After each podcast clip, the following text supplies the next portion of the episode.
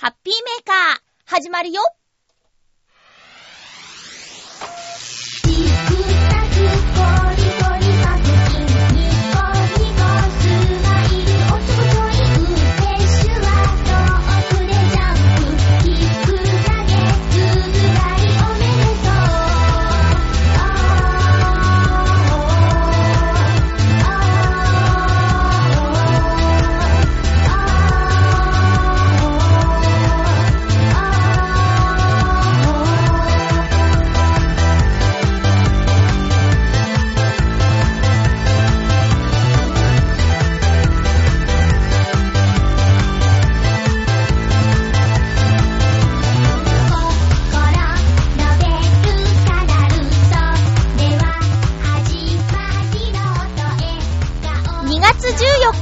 14日、まゆっちょのハッピーメーカー。この番組は、ハッピーな時間を一緒に過ごしましょうというコンセプトのもと、ちょわへよ .com のサポートでお届けしております。えー、ハッピーメーカーの配信は、午前0時ということなので、えー、2月14日、ドキドキワクワクのバレンタインデーのスタートということになりますね、配信したタイミングは。なので、これから寝る人は、明日、いくつチョコもらえるかなとか、明日、大好きなあの人にチョコ渡せるかなとか、そんな思いを抱えて聞いてたり、もしかしたら、今作ってる最中なのとかいう女子も、女子いるのかな？女子もいるのかもしれないですよね。えー、はたまた、うーん、何日か経って聞いてる人は、チョコいっぱいもらったよとか、今年は全然もらえなかったなとか、義理もなかったなとか、まあ、いろんな思いを抱えたこの数日間だと思うんですけど、えー、まあね、このハッピーメーカーの1時間は楽しく聞いてください。今日も1時間よろしくお願いします。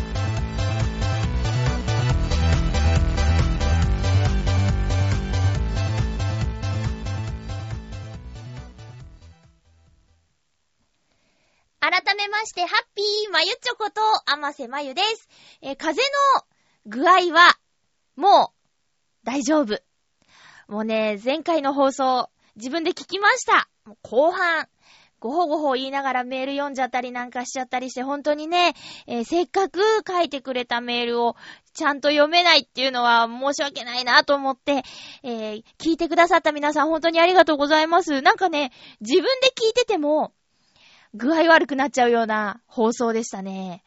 えー、電波じゃないけど、この、ネットのね、ネットに乗って、映してしまった人がいるんじゃないかって心配しちゃうような放送だったなって思うんですけど、さっきね、つい、つい2分ぐらい前、あの、お仕事のスケジュールの調整のお電話がかかってきまして、あの、いつもやっているレギュラーの仕事で、次回の収録は、えー何日の何時からで大丈夫ですかっていうような内容だったんですけど、電話に出たら、あれ？風邪ですかって言われちゃったの。今この放送聞いてて、私の声、風邪っぽく聞こえますか？大丈夫かな？あの、実はね、寝起きっていうのがね、あって、本当はね、もっと余裕があったはずなんですけど、あのー今日は収録している月曜日、一つね、予定が追加されてしまって、これもまたありがたい話なんですけど、夜勤が終わって帰りの電車であったかいなーってうとうとしてたら、えーメールが入ってきて、これまた別のレギュラーのお仕事で、今日、大丈夫ですか？みたいな。月曜日に入るときは、ラジオの収録をしてるから、ちょっと早めに行っていただきたいというお願いはしていたんですが、まあ、ちょっと、どうしても今日来ていただきたいというメールが入ってまして、しょうがない、と。そりゃあね、断れないでしょうよ。ねえ。だから、えー、ラジオを、この出かける前に撮ることにいたしまして、いつもよりちょっと仮眠時間を少なくして、えー、起きたわけなんですけども、大丈夫でしょうか？私。えー、と、まあね、ハッピーメーカーをやるのはね、とても楽しいことなので、辛いとかはないんですけど、ちょっとね、時間に追われているので、えーもし失敗したとしても取り直しはできないというね、えー、プレッシャーには、襲われておりますが、まあ、なんとか頑張っていきたいと思います。あ、その、えっ、とね、風の方は、もう大丈夫っていうお話をしたんですが、えー、ツイッターで私をフォローしてくださってる方は、もうね、知ってると思うんですけど、あのー、風が治りかけてきた頃にですね、耳の方が調子が悪くなってしまいまして、えどんな風にと申しますと、あ、先週の放送でも言った？いや、言ったかな？言ったかな？もしかしたら言ったかもしれないけど、あの、左耳だけ、高いビルとか高い山に登った時のような、あの、詰まるような感じがずっとしてって、土曜日から。うん。で、これなんだろうと思って、で、土曜で火曜日とかにナレーションの収録があったんですけど、ちょっとね、いかんと。これはなんかね、自分の声が聞こえにくいっていうのは、あの、大きな支障があるということに気づきまして、火曜に収録あって、水曜にも朝から収録があって、収録の帰りに耳鼻科を調べて、あの、行ってきたんです。そしたらね、浦安の中で見つけたお店な、お店じゃないや、病院なんですけど、えー、まあ、そうだな、初めての病院で、何度か行ってたところが、その日は休診だったので、え、まあ、出会いなんだろうなとは思ったんですけど、すごく新しい病院で、ものすごく、ハイテクな感じがしました。うん。だって、まあ、どこでもあるのかもしれないけど、えー、耳が調子が悪かったので、耳の中にまず、あの、カメラみたいなのを入れてね、小さいカメラを入れて、先生と一緒に耳の中の状態見るんですよ。ちょっと恥ずかしいよね、耳の中なんてあまり見ないから。で、あの、診察台のすぐ横にモニターがあってそこにね、映し出されるんですけど、調子の悪い左と、普通、普通の右を見比べて、で、瞬時に、もう次の瞬間、見比べられるように同じ画面にさっきの画面がブイブイーンって出てきたりするの。で、明らかに左がおかしいよねっていうことを先生が説明してくれて、その後、あの、もう、私にとってはプチオペですね。えー、とにかく左耳に水が溜まっていますっていうんですね。で、この水を抜かないと、そりゃ詰まった感じするわなということで、えー、やったんですけどね、それがね、えっ、ー、とね、左の鼻の穴にチューブを入れて、えー、そこから空気を入れます。で、えー、耳、左耳に、えっ、と、掃除機みたいな、ヒューって常に吸ってる、えチューブをまた入れるんですね。で、鼻からは入れる空気、え耳からは吸う空気ってことで、耳に溜まってる水を鼻に空気を入れて、押し出すみたいな。痛いね、あれね。なんかもう、もうね、口と鼻と耳は繋がってるんだなっていうことを改めて感じましたよ。うん。えー、子供の頃はよく中耳炎っていうのになって幼稚園の頃とか耳鼻科にね行ってたんですけど、今回のこのえー、症状は、えー、っとね、伸出性中耳炎っていうらしくて、で、帰ってね、ネットとかで調べたんですけど、あの、慢性化しちゃう場合も多いものらしくて、怯えています。もし慢性化しちゃったら、あの、定期的に水を抜きに病院に行かなきゃいけないみたいなんですよ。で、今どうかっていうと、これがね、あの、なんでしょう。詰まった感じはしないんですけど、2回音が聞こえるみたいな感じ。うーん、例えて言うなら、テレビが部屋に2台あって、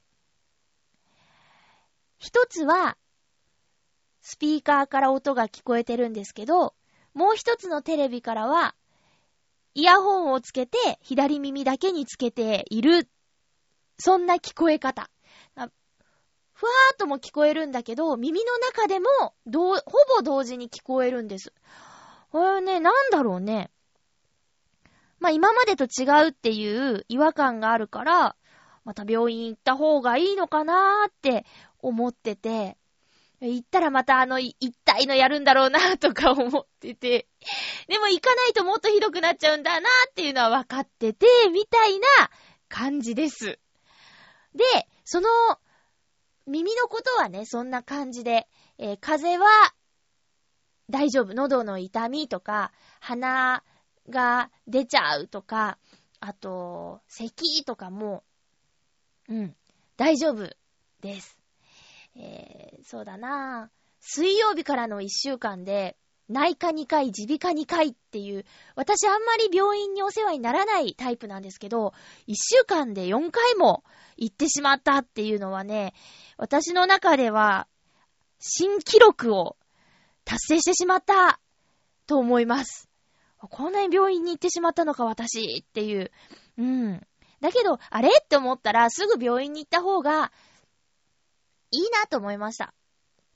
お薬ってね、えー、薬局でも買えるし、今ほんといろんな種類のがあるけど、薬剤師さんもいらっしゃるけど、あのー、やっぱり診察してもらって、自分の症状とかをお医者さんに見てもらっての処方箋って、もう自分に合った薬が出されるから、それはありがたいし、その、何日、例えば5日分をいろんな種類出してもらって、えー、安いからね、薬って。まあ、えー、保険証あれば。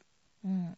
まあ、上京しててね、保険証ないっていう人もいるかもしれないけど、まあそういう人でもあまりね、えー、無理をせず、うん、お金がないっていう気持ちもわかるから、難しいとこだけど、でも、例えば、同じような、喋りたいっていう夢を持っているあなたが、えー、風邪をひいて声を潰してしまったら、それでいいのかいっていうところですね。何が一番大事なのかっていうところを考えて、えー、なんだろうなお金をかけなきゃいけないところには、かける。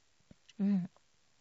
で、めんどくさいなと思ってたけど、国民健康保険に入ろうかなとか、まあその役者さんとかね、えー、喋りの仕事、芸能関係の人が入れる保険っていうのもあるらしいので、そういうところをちょっと、えー、事務所なり、養成所なりの人に相談してみるとかね、まあ、いろんな方法があると思うので、とにかく、えー、体が資本だということです。私はもう改めて、それを感じました。今回、自分の中では、かなりヘビーな風邪をひいてしまったんですけど、一年分の風邪だったんだって思って、この、この先の8ヶ月はきっと大丈夫って思って過ごしていきたいと思いますが、油断大敵。皆さんもね、気をつけてください。で、風邪は治ったんですけど、そろそろ、あの、嫌な、花粉症の季節が近づいてますよね。だいたい2月後半ぐらいから毎年、ムズムズしてくるんですけど、その今回お世話になった耳鼻咽喉科、浦安耳鼻咽喉科さんっていうね、えー、病院。ここで、花粉のレーザー治療、レーザー治療をやっているそうです。で、私が待ってる間に他の方が説明受けてたのを盗み聞きしたんですけど、悪気はないよ。あの、聞こえてきちゃったんですけど、なんかね、思ってたより、敷居が低いような気がして、やっちまおうかなと、今年、思ってます。うん。そんなに、そ、そんなに痛くもないみたいだし、まあ、人によるけどね、痛みなんて。うん。まあ、でもね、もうそれをやることによって、鼻がぐしゅぐしゅして、お仕事、喋るお仕事に影響がなくなるんだったら、鼻がぐしゅぐしゅしないのであれば、ちょっとの痛みぐらい耐えてみせようじゃないかと。んで、やらないとわからないからね。どれぐらい効き目があるのかとか。私の聞いた話では、鼻は確かに楽になると聞きました。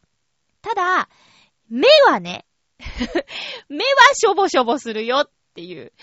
まあ、レーザー治療って鼻の中だけなのでね、えー、花粉症って目も来るからね。うん。それは覚悟して受けた方がいいですよっていうことを聞いたことがあります。まあ、おじけづいてもしかしたらやらないかもしれないけど、でも、今の段階では、やった方がいいなと思うし、まあ、私、浦安に住んでるので、同じ浦安の中で、そういった治療ができるんであれば、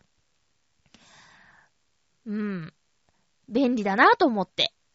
で、この間の耳の治療で、その病院はいいなっていうふうに思ったので、まあ、頑張ろうかなと、思ってます。はい。もうな、病院の話というか健康的な話になってしまうんですけど、え、先週健康診断受けてきまして、会社でね、年2回やってくれるんですよ。年に2回やってくれるんですけど、いや、もうありがたいことで。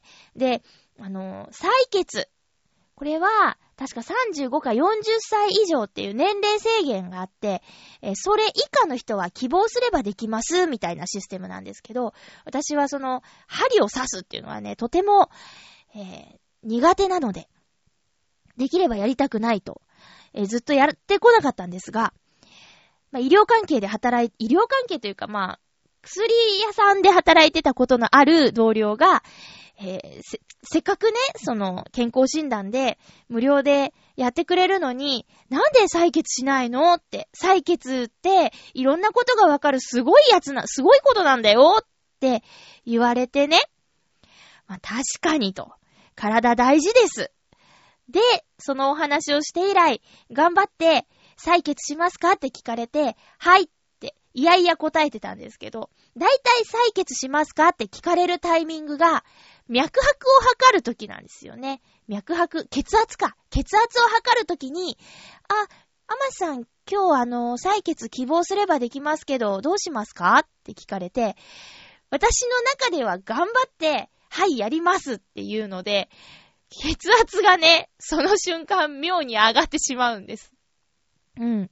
で、あれって、測ってる方が言って、あ、もう一回やりましょうか、みたいな。だいたい血圧はね、2回測りますね。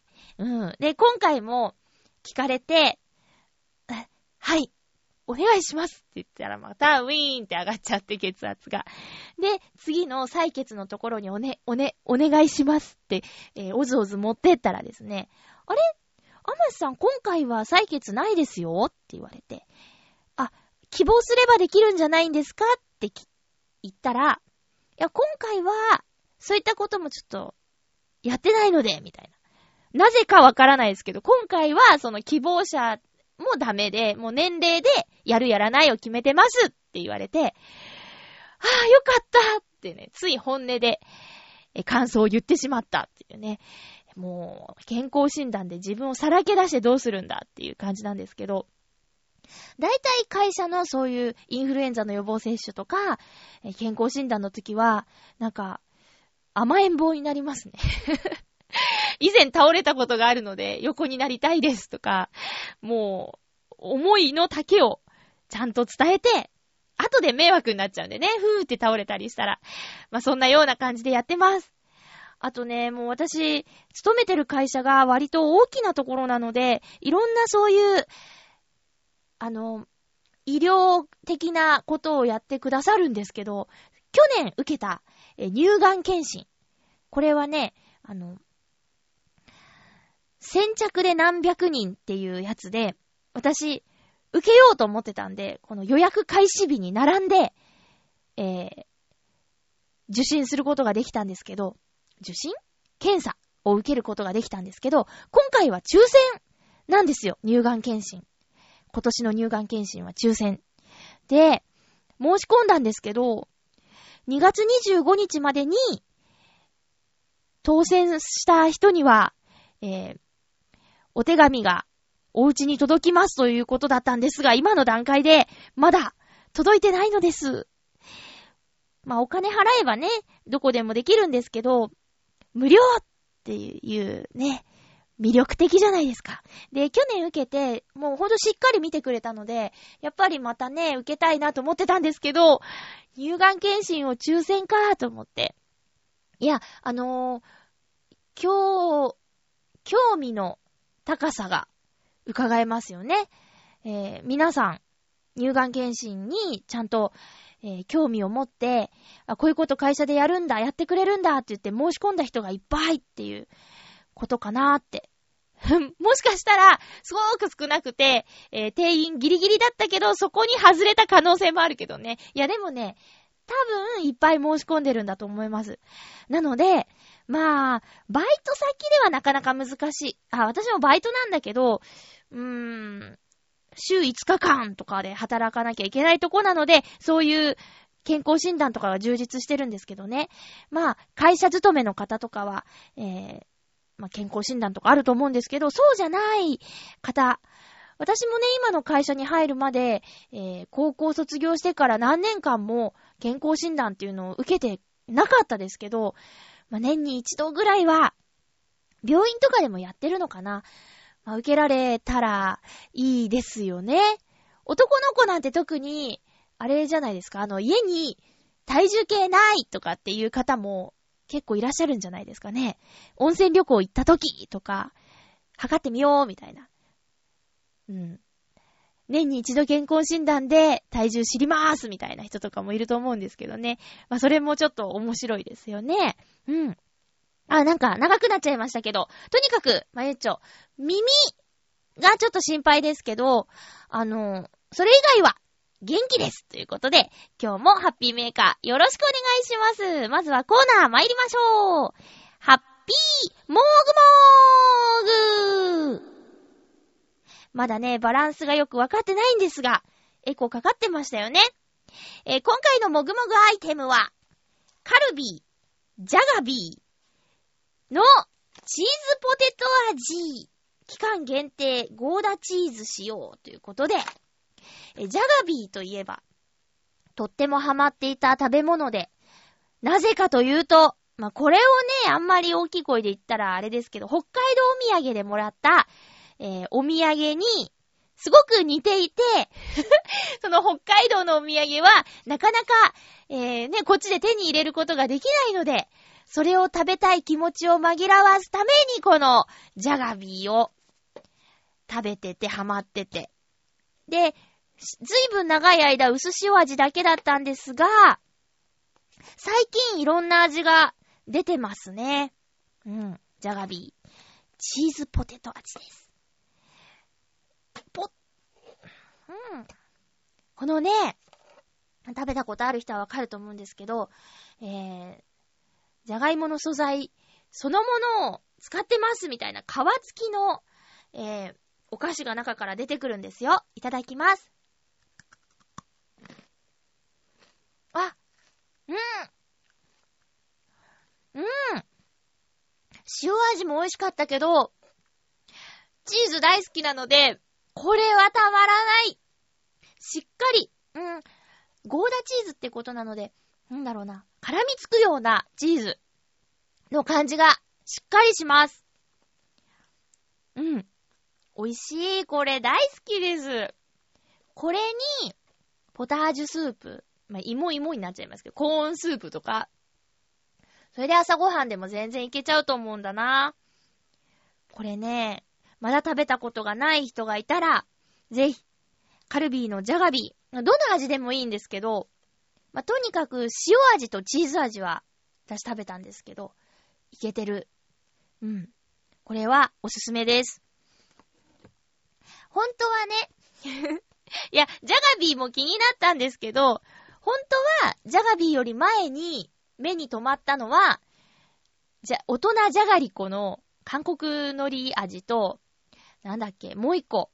二種類ボーンって出てて、先、先週じゃがりこを食べたから、ちょっと別のにしなきゃな、みたいな。うん。ふうに思って、こっちにしたんです。ジャガビーにしたんです。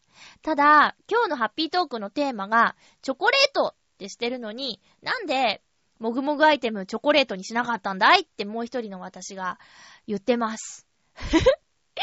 もうそういうおっちょこちょいなとこあるんですよね。まあ、チョコレートだからチョコレートにしなきゃいけないってこともないけど、確かにそのチョコレートを食べた方が気分が乗ったかもしれないという、気分がね、乗ったかもしれないっていうのは思う、思いますが、しょうがない。えー、カルビーのジャガビー。これが言いたいだけかもしれないけど、カルビーのジャガビー、チーズポテト味をもぐもぐしました。今日は、曲流さずにお便り行こう、行こうと思います。ハッピートークハッピートークのコーナー。今日のテーマはチョコレート。バレンタインエピソードでも大歓迎。口が回ってません。起きて1時間、やっと経つぐらいですかね。えいかんですね。いや、うーん、いかんくないです。大丈夫です。全然。そう、起きたら、まずシャワーを浴びるので、えー、眠いとかはないんですけど、体がついてきてないですね。体、口がついてきてないですね。えー、っと、お便りいただいてます。ありがとうございます。やっぱりあの、ちょっと減りますね。こういう季節的なネタだと。お便りが。えーっと、ハッピーネーム、旅人さん、ありがとうございます。まゆちょさん、ハッピー、ハッピー？チョコレートといえば、これって確か、去年か一昨年にも言ったように思いますが、一応こんな話をもう一度。そうですよ。去年か一昨年、聞いてないリスナーさんもいるかもしれないんでね。私は覚えてますけど。うん。え私が私が旅人さんが小学2、3年生の時に学校の担任の先生がクラス全員にバレンタインのチョコレートを配布したのだが、もちろん女子にも、これ友チョコの先駆けですね。え私のだけチョコが割れていたということ。食べやすくてよかったじゃないですかって確か言ったと思います。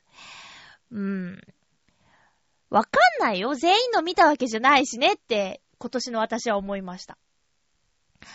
でもさ、学校の先生がクラスの子にチョコレートを渡すって、それって旅人さんのクラスだけ？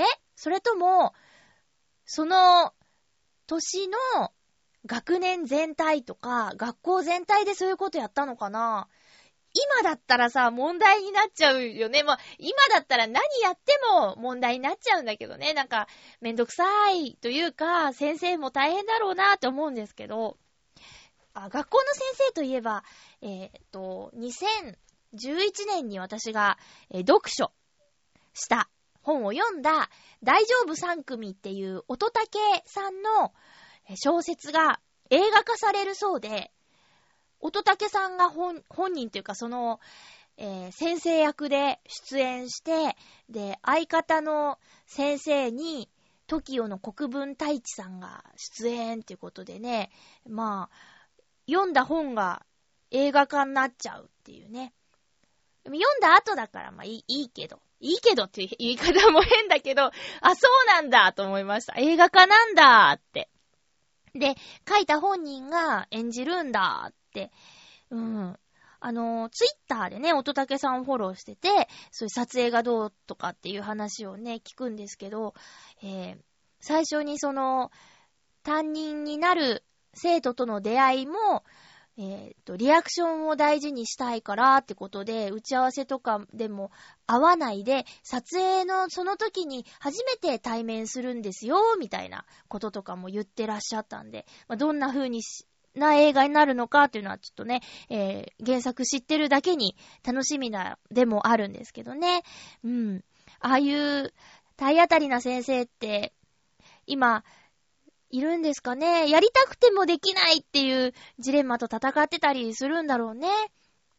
うん。私の小学生、中学生の頃は、まだ全然、なんて言うんですか、ま、いわゆる体罰的なものは、バシバシあったので、えー、私そんなにやんちゃな方ではなかったけど、授業に遅れてくる子とかが平手打ちされたりとか、あの、忘れ物したら太ももにバシーンってやって、もみじっていうね、えー、もみじの刑なんて言われてる、えー、そういうのがあったりとかしました。あ、それ小学校5年生の時だったけど、私もね、もみじは一回食らいましたね。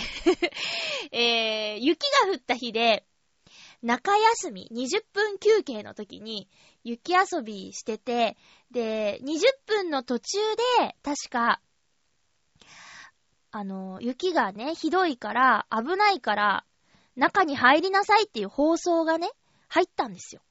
だけど、聞こえてたのかな？聞こえてたけど聞こえないふりして、20分休憩の最後まで外で雪合戦してたんです、クラスのこと。それを、危ないでしょって、心配してくれて、もみじを食らいましたね。うん、男の子と女の子と7、8人いたかな、えー、言うこと聞かなかった人たちがバシーンとやられました。でもね、それでお母さんに先生にもみじされたって言っても怒ったりしなかったし、そりゃああなたが悪いっていう話になるのに今ね、そうじゃないじゃん。ねえ。まあ、なんかちょっと脱線しましたけど、いい時代だったよね。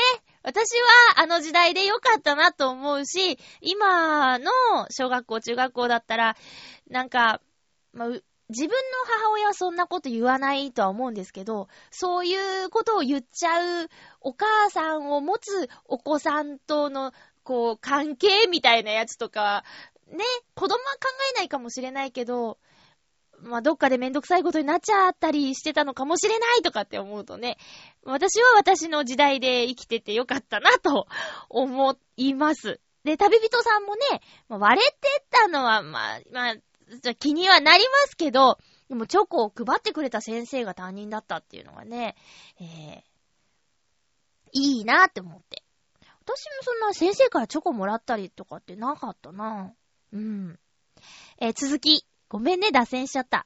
え、それと、チョコとビスケットが一体化した、アルフォードというお菓子にハマっているということ。これは美味しいです。いろいろあります。最近あの、ホワイトチョコのもあるよね。えー、ココアビスケットにホワイトチョコのアルフォート。うん。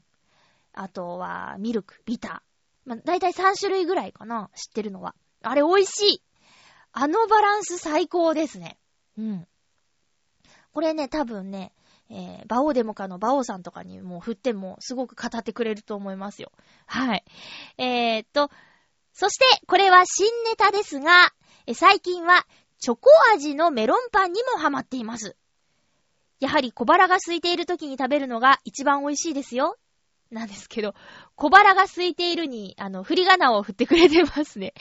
え、これぐらいは大丈夫ですよ。ありがとうございます。え、チョコ味のメロンパンっていうのは、私パッと思い浮かんだのはチョコチップメロンパンなんですけど、チョコチップメロンパンじゃないチョコ味のメロンパンっていうのがあるのかなそれだったら食べたことがないです。えー、チョコチップメロンパンは私大好きですけど、食べるのが難しいなーって思いながら食べますね。えビドフランスのメロンパンも、えー、皮がサクサクしてて大好きなんですけど、人前で食べるのは非常に難しいなぁと思ってます。一人でね、人目もはばからず家でもりもりと食べるのはね、いいんですけど、まあ、家で食べるときもパンくずがこぼれるのは、えー、必死ですね。うん。ありがとうございます。え、そういえば、最近、チョコ味の炭酸飲料を見かけないですね、ということですが。あー、去年あったっけ？私、アリスのパッケージの、チョコ味の炭酸飲んだ。それで、それが気になっているという、おばさんに、あげた。お家に遊びに行った時に、これがチョコ味の炭酸だよって言って、持ってった気がする。ああ、そういえばそうですね。今年は見かけないかも。あれ、私ね、嫌いじゃなかったよ。うん。週に2本は飲まないけど、2週間に1回ぐらいは飲んでもいいかなっていう感じかな。え、旅人さんありがとうございます。あの、来年もね、新ネタがいただけるように、えー、楽しみにしています。メッセージありがとうございました。続きまして、え、コージアットワークさんです。まゆっちょハッピー、ハッピー？バレンタインデーに初めてチョコレートをもらったのは確か小学2年生の時です。同じクラスの女の子に声をかけられました。かっこ。はい、まゆっちょ。小児の男女の会話をお願いします。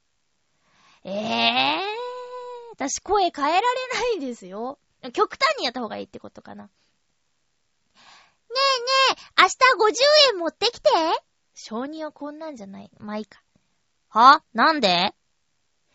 クラスの女子で男子全員にチョコあげることになったからそのお金。聞いてないよ。一、先生知ってんのかよ？知るわけないじゃん。だいたいこんな感じで、代金を取られて、全員、友チョコをもらいました。はあ、ああ、はあ、今ちょっと 声変えることに夢中で内容が全然入ってきてなかった。あ、明日50円持ってきてって、女子に言われて、なんで？って聞いたら、女子で、男子全員にチョコあげることになったから、そのお金を持ってこいっていう、はぁ、お金徴収されたの。うん、うん、うん、うん、うん。えー、しかし、これには、ホワイトデーにお返ししろという命令が漏れなくついていて、じゃあ、お前らも50円出せよな。なんで私たちが考えたんだし、女の子からお金取る気？光栄ということで、男子全員ポッキーをゆすり取られましたかっこ笑い。では、ということでした。わすごいね。2年生で ?2 年生で？あ、そう。ええー。あ、そうですか。すごいちゃっかりしてるね。びっくりしました。こういうのはやったことないけど、あ小学校6年生の時に、そうですね。すごく仲良かった女の子3、3人から5人と、あとクラスの、なんだっけな。なんかね、背が高い男の子3人がトリオになってて、なんて呼んでたっけなサンバカトリオじゃないけど、そんなような、えー、チーム同士の、仲いいのか仲悪いのかわかんない集まりがありまして、8人ぐらいかな。んで、私、あませ、まゆうちゃんまあ、今更ですけど、これ本名なんですけど、あの、ませ書きとかさ、ませるって言葉が当時流行ってたんですよ。えー、クラスでだか学校でだか地域でだかわからないけど、ませ、おませさんとか。で、あませさんとおませさんをかけられてしまい、えー、ませって呼ばれてたの。うん。で、えー、ませが、そのグループにいるので、なんでか知らないけど、マセ隊長って言われてて、マセ隊長、そう、そういう集まりが今、ごめんね、思い出しながらなんか、ポツポツ喋っちゃいましたけど、えー、小学校の6年生の時にありまして。で、喧嘩するんですよ。男の子と女の子で。喧嘩もするし、言い合いもするし、あの、誰かを、そうだな、ちょっかい出してたらやめなよとか 言ったりしてたんですよ。でもタンポポみたいでしたね、今。えー、で、でも、そのバレンタインの時に、まあ、混ぜてたんですね、やっぱり。あいつらにあげちゃうみたいなことになって、えー、お金徴収してないよ。あげたの !3 つ買って、その、5人ぐらいです割り勘して、大したのじゃないよ。多分ね、なんか、あの、2、300円のさ、あの、コンビニとかスーパーに売ってる、ちょっと包装された、こう、1枚の板チョコみたいな、ハートの形の板チョコみたいな感じのとか、そういうのだったと思うんですけど、あげたんです。その3人に。そしたら、えー、ホワイトデーに、まあ、よくその、友達はうちに集まって遊んでたんですけど、ホワイトデーの近くだか当日だったか忘れたけど、その、家で遊んでたら、その3人が来て、うんみたいな。トトロに出てくる傘を差し出すカンタみたいな感じで、うんって言って、3人で袋いっぱいのお菓子をね、くれたん。あいつらいいやつだなとか言って。で、そのまま卒業式になったんですけど、まあ、えー、中学校に入ったらなんだか疎遠になっちゃって、えー、前のように、はしゃげなくはなってしまったんですが、まあ、確かに、えー、小6の時は、みんなで仲良くやってたっていう思い出。男子と女子のその友チョコのやりとりって言ったら、それを思い出しましたね。うん。いや、だけど、小2でお金徴収してて、、もらう、あげるときももらうときもっていうのがすごいよね。男の子はさ、あ、やっぱりもうこの時代から倍返しみたいな感じになっちゃってるじゃないですか。すごいね。いや、ちょっとね、あの、衝撃を受けました。小2っていう。小2の50円結構高いよ。で、あ、そっかそっか。あ、大体同じ人数か。うん。もうね、企画力あるよね、この、チョコレート隊長は。男の子にあげようっていう企画力はあるし、そう、そのテレビ制作者とかに向いてるんじゃないですかね。制作費のことも考えてるでしょ企画力、制作力って言ったら必要なものですからね。いやーもうちょっとびっくりしました。ありがとうございます。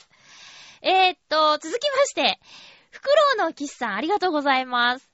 まゆちょさん皆様、ハッピーハッピー？今週のテーマ、バレンタインありがとうございます。え、恋人いない歴、年齢と一緒の記録を絶賛更新中の私には、ビターチョコレート以上に甘くない話しかありません。笑い。いやー、えー、なんかね、私お会いしたことあるけど、フクロウのキスさんに、ほんとって思うよね、この、恋人いない歴イコール年齢っていう。もう全然素敵な方なんですよ。うん。ただ、なんかね、素敵だから、ハードル高いんじゃないのっていうのは思います。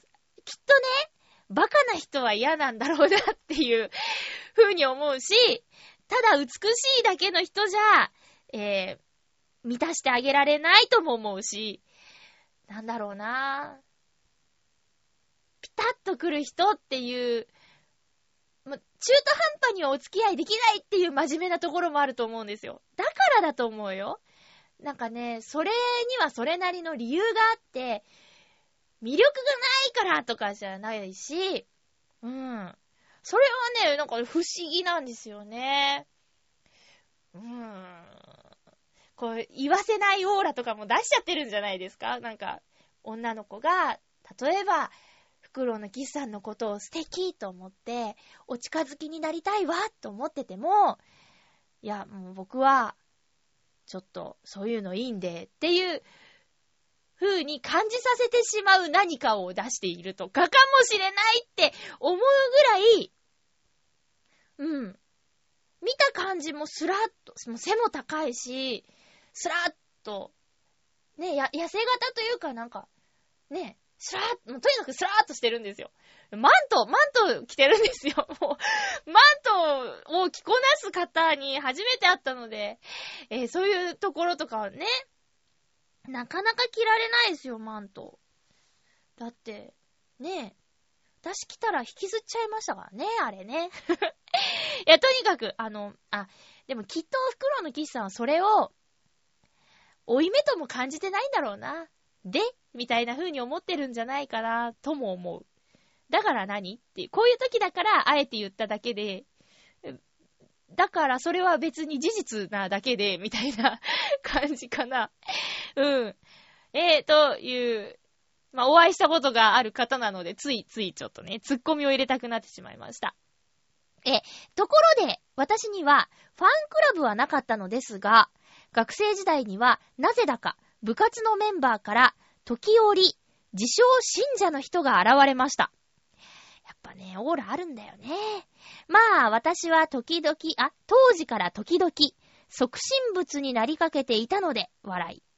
えー、仏に近い何かが滲み出ていたのかもしれません。苦笑。ということで、信者、かっこ笑いの人からバレンタインデーにお供え物が備えられたことがありました。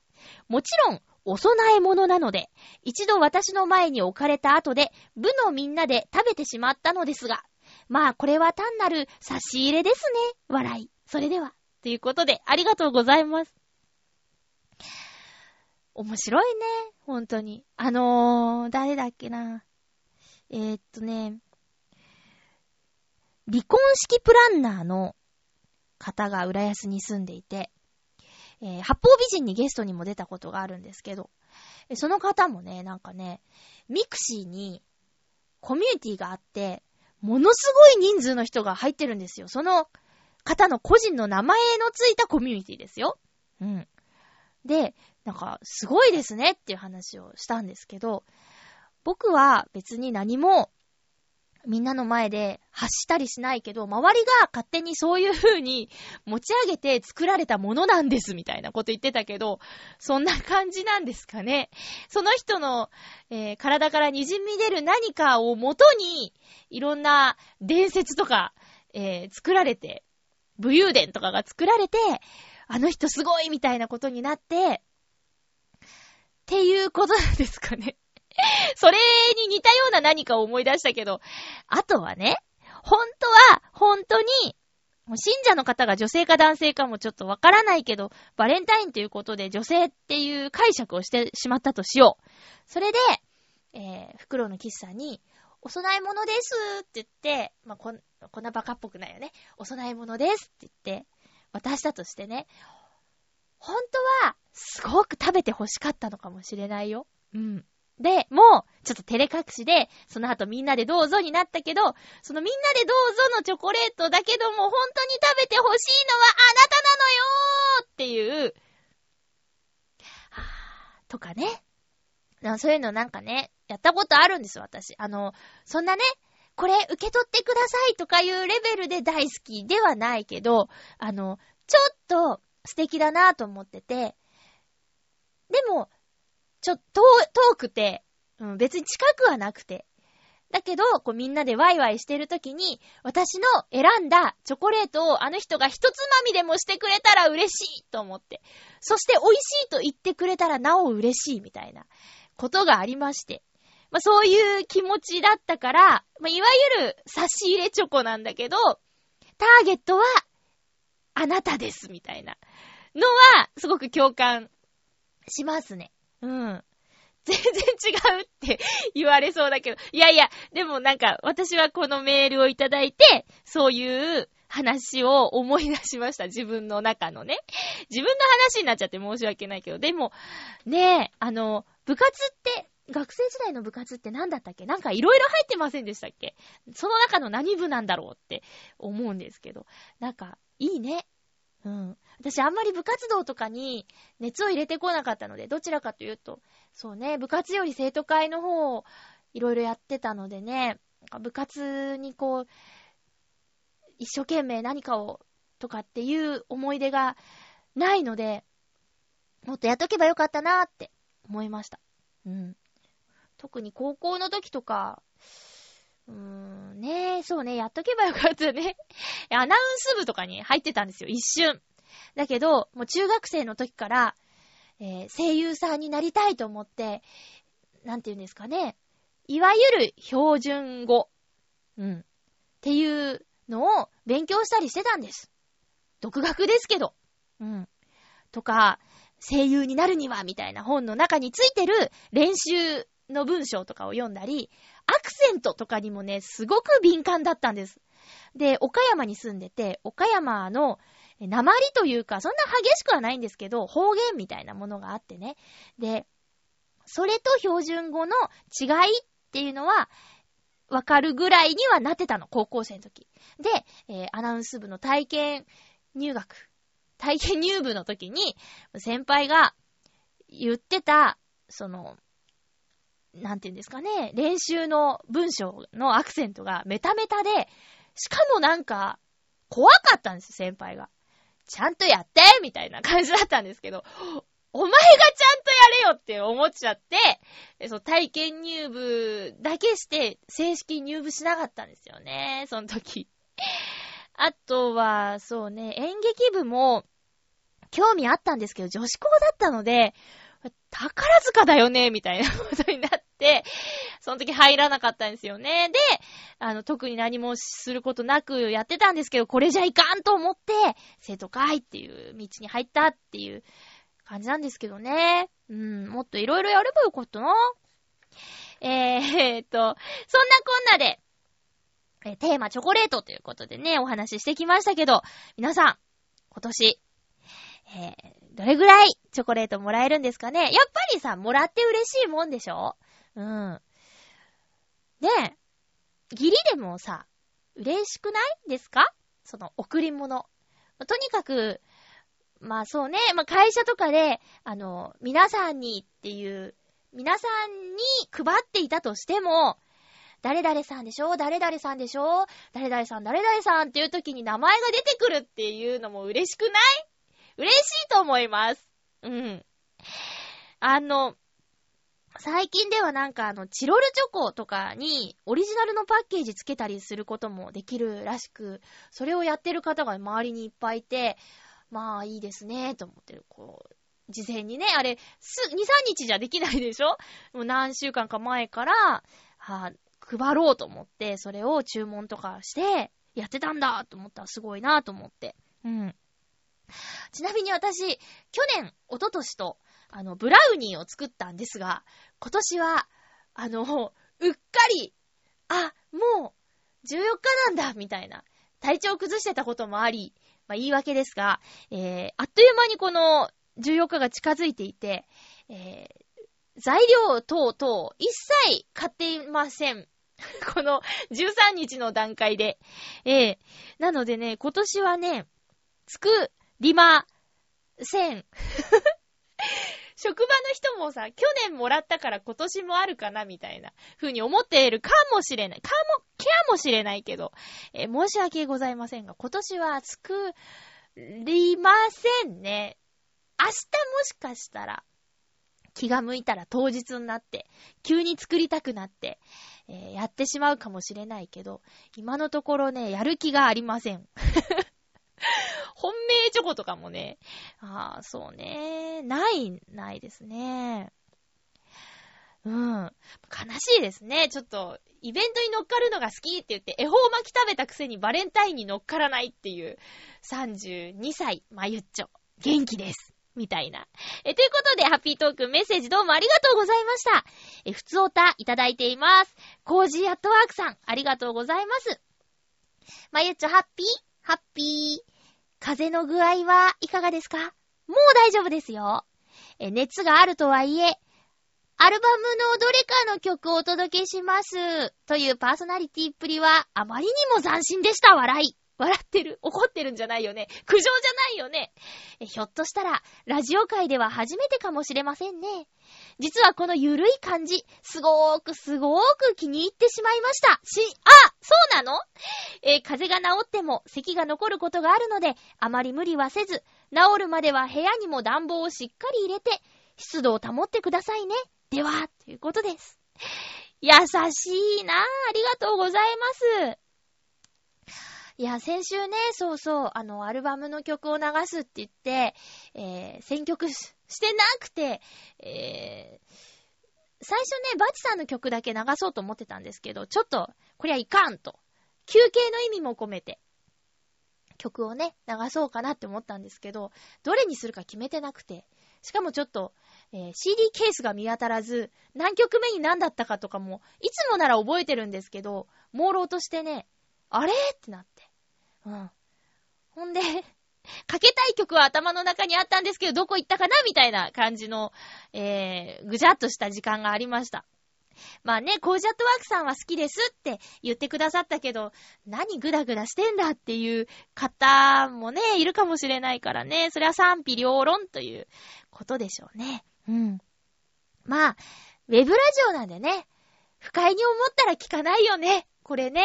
いや、クリックしている、クリックしてくれている、今聞いてくれている、今もうこの53分になろうとしている、なった。53分30秒になりましたが、えこの時間まで、え聞いてくださっている、物好きなあなた。いや、うん、ありがたいリスナーさん、本当に、えー、あなたのおかげで本当に支えられていますよ。嬉しいことです。うん。なんかね、あの、曲に聞けば、ダウンロード数とかもね、あの、知ることはできるんですけど、毎回ちゃんとね、確認しているパーソナリティさんもいらっしゃるみたいなんですけど、私は、そうですね、何人だからどうしようっていう風に、もう考えなきゃいけないのかもしれないけど考えないようにして、えー、まあそうですね、バレン、バレンタインじゃない、番組の、えー、構成とか、あり方についてすごく悩んだ時もありますが、ハッピーメーカーは、これ。うん。っていう、これだから、何年も聞いてくれてる方がいると信じて、しばらくは、こんな感じでやっていこうかなと思います。まあ、進化とかね、新企画とか、そういうことは挑戦していくのは大事だと思うんですけどね。うん。えー、そんなこんなで、次回の予告です。次回は、えー、っと、2月21日の放送。2月19日日曜日に収録する予定なのでメッセージは日曜日までにお願いしますね。ハッピートークのテーマは、冬の旅、先。ちょっとな、なんとなくは決めてたけど、冬におすすめの旅行先ですね。えー、実はですね、来週、再来週、2泊ぐらいで旅行に行けそうなんです、まゆっちょ。え、そういうこともありまして、え、行き先決めてなくて、あの、私旅をね、したいしたいとは思うんですけど、えー、なかなかね、腰が重かったり、経験値が少なかったりするので、なかなか決められなかったりするので、えー、皆さんの、ここ行ってよかったよ、冬にっていうご意見を参考にさせていただきたいなと思います。今ね、極端なところで悩んでいるのは、ちょっとあったかいところに行くか、まあそうは言っても寒いですけどね。えー、または、うーん、まあ、今この浦安に住んでますけど、浦安では雪が少ないのですよ。で、あえて、2泊3日のこの間だけ雪深いところに行くかっていう、この両極端で悩んじゃったりなんかしちゃってたりします。で、いかんせん2泊なのでね、その辺だけ、えー、考慮して、えー、提案していただけると、まゆっちょは、喜びます。うん。あ、でもね、温泉には入りたいかな。